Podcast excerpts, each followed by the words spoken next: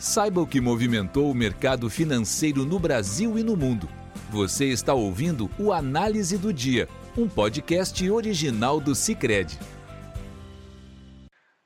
Olá pessoal, muito obrigado por nos acompanhar em mais um podcast do Cicred. Aqui quem fala é Gustavo Fernandes, da equipe de análise econômica. E hoje, nesta sexta-feira, 1 de julho de 2022, vamos falar sobre os assuntos que movimentaram o mercado financeiro no Brasil e no mundo. Os principais mercados acionários da Europa registraram ganhos, em sua maioria, na tarde de hoje, com uma queda modesta de Londres como exceção. O índice pan-europeu Stock 600, que incorpora outros mercados da região, fechou com baixa de 0,02%. Na comparação semanal, ele recuou 1,40%. Na Bolsa de Londres, o índice FTSE 100 fechou com baixa de 0,01%. Já em Frankfurt, o índice DAX subiu 0,23% e na Bolsa de Paris, o índice CAC 40 avançou 0,14%. Na agenda de indicadores, o índice de gerência de compra da zona da indústria da zona do euro recuou de 54,6 em maio a 52,1 em junho, na mínima em 22 meses, segundo o S&P Global. Analistas previam manutenção do patamar preliminar de 52. Na Alemanha, o PMI da indústria tocou o mínimo em 23 meses e no Reino Unido, o mínimo em dois anos. Ainda hoje, foi informado que o índice de preços ao consumidor da zona do euro atingiu recorde de 8,6% em junho, na comparação anual, acima da previsão de analistas. Para alguns analistas, a inflação ao consumidor da zona do euro pode ter atingido seu pico no segundo trimestre, mas a leitura de hoje do índice de inflação eleva a pressão para que o Banco Central Europeu eleve seus juros. O mercado espera que o Banco Central Europeu decida por elevar os juros em pelo menos 25 pontos base agora no mês de julho. Nos Estados Unidos, os mercados acionários de Nova York tiveram sessão volátil, com abertura negativa e oscilando entre ganhos e perdas nas primeiras horas do pregão. O índice Dow Jones subiu em alta de 0,5%, o S&P avançou 1,06% e o Nasdaq 0,90%. As bolsas oscilavam, mas perderam fôlego após o índice de gerentes de compra dos Estados Unidos, medido pelo Instituto para a Gestão da Oferta, recuar mais que o esperado em junho, a 53.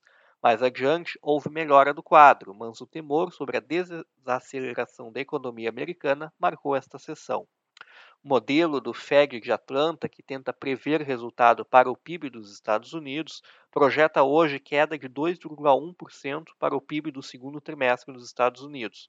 Caso tal recuo se concretize, a economia americana entraria em recessão técnica após a retração vista nos três primeiros meses do ano. As perspectivas para a política monetária estiveram no radar, com alguns analistas afirmando que o Fed pode ter de elevar menos os juros adiante diante da perda de fôlego na atividade econômica, embora essa questão não seja consensual. Ainda nessa tarde, os rendimentos dos Treasuries caíram nesta sexta-feira e acumularam perdas de até 7% ao longo da semana.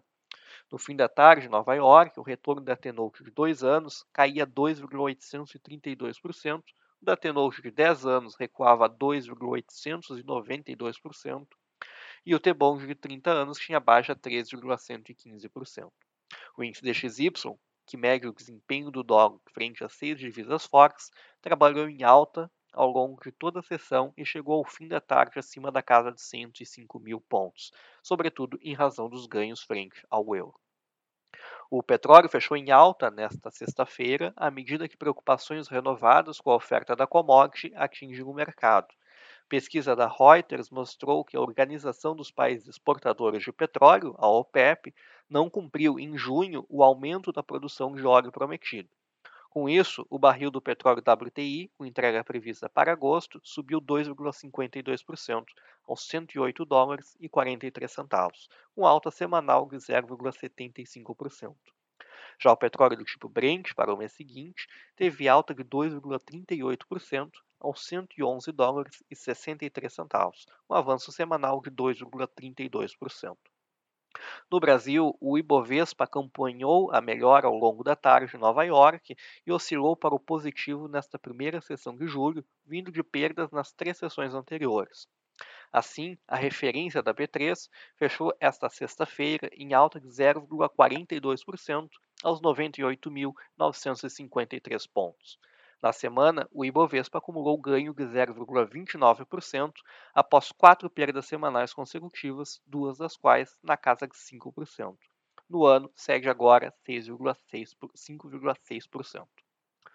Após encerrar junho com alta de 10,15%, o maior avanço mensal desde março de 2020, o câmbio emendou hoje o terceiro pregão seguido de desvalorização e fechou acima da linha de R$ 5,30 pela primeira vez desde 4 de fevereiro, quando a cotação foi 5,32. O mercado já abriu sob o impacto de dados ruins de atividade e inflação na Europa e nos Estados Unidos.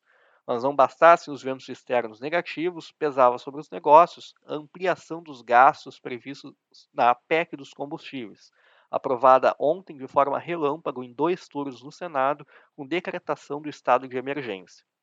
Por hoje é isso. Agradeço a companhia de vocês e nos vemos na semana que vem. Você ouviu o Análise do Dia, um podcast original do Cicred. Até a próxima!